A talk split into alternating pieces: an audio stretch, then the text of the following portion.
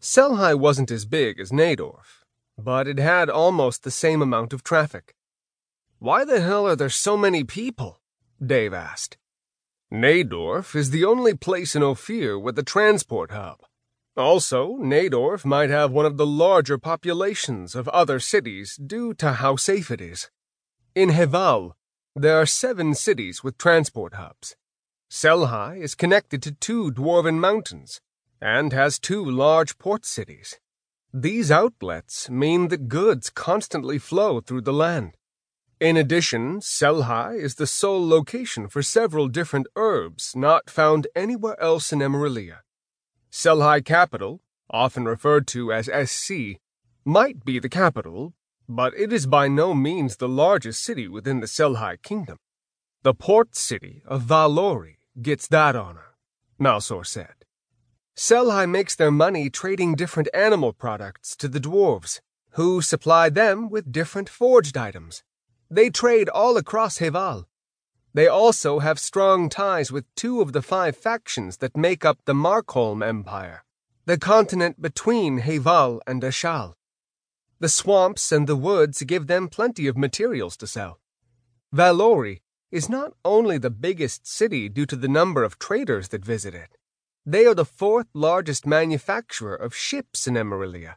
They are only being beaten by Hoku and Melandi, on Gudalo and the Olindar port city of Ashal, Susie said. Someone has been hitting the books, Dave said.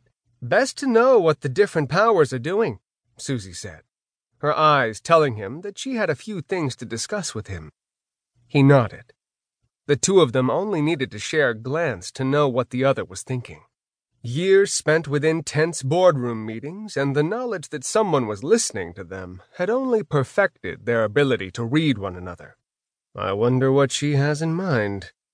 Dave dismissed it as they got to the guards who were talking and checking everyone over. Reason for visit? A bored guard asked. Meeting up with fellow players, Dia said. Affiliation? Stone Raiders. This caused a stir as the guard seemed to get some life into his bones. Very good to meet you all. There is an adventurer's tavern up that road, four blocks on the right. Thank you for visiting SC. The guard bowed slightly and let them pass. Well, it looks like Josh and the others have been working on their reputations some, Induka said. With big guilds like ours, it makes sense to spread a bit of goodwill around. Means more jobs, Susie said. Hopefully they have a training square, Dia said. Dave didn't miss the glance she shot his way. Anna nodded in agreement. Though I think it is time for some different training, not just dual-handed. Come on, I'm just getting back in the groove of dual-wielding axes again, Dave complained. That's the issue. Dual axes are good for hacking your enemy apart. If you're going to be taking hits, we need to make sure that you know how to use something else, Anna said. Dave sighed at Dia's look. It was readily apparent there was no way that he was getting out of their clutches any time soon. There are a lot more races here than in Ophir, Susie said. Well, Heval has many different climates. Creatures of all kinds call it home. Heval and Gudalo are the highest populated continents other than Ashal for that very reason, Induka said. Seems that you weren't just messing around when you were doing all of your travels, Malsor said, with a little respect in his voice. Well, I also know the best bars in every major city with a transport hub. The best one here was the Raging Serpent. Induka smiled, ruining the moment. Malsor just shook his head as the group continued to walk.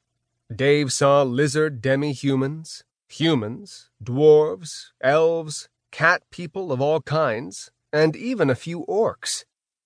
I thought orcs were one of the enemy races, Dave said. Well, they used to be in some places. They are still a pain in the ass when they're young. If they can get past their adolescent years, they can control their bloodlust and berserker states. They're some of the scariest warriors I have ever seen in battle when they're organized, Anna said.